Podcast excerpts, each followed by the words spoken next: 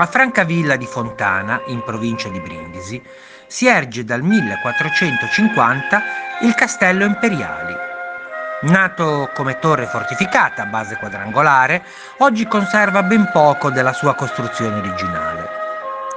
Costruito su commissione di Giovanni Antonio del Balzo Orsini, principe di Taranto, prende il nome dalla famiglia che acquistò l'intero podere nel XVI secolo. Oggi è la sede del municipio cittadino.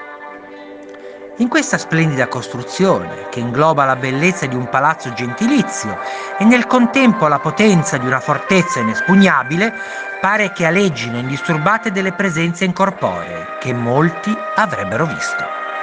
Fra i fantasmi che la infesterebbero ci sarebbe quello di una bambina e quello di una serva araba che morì cadendo dalla torre in circostanze misteriose.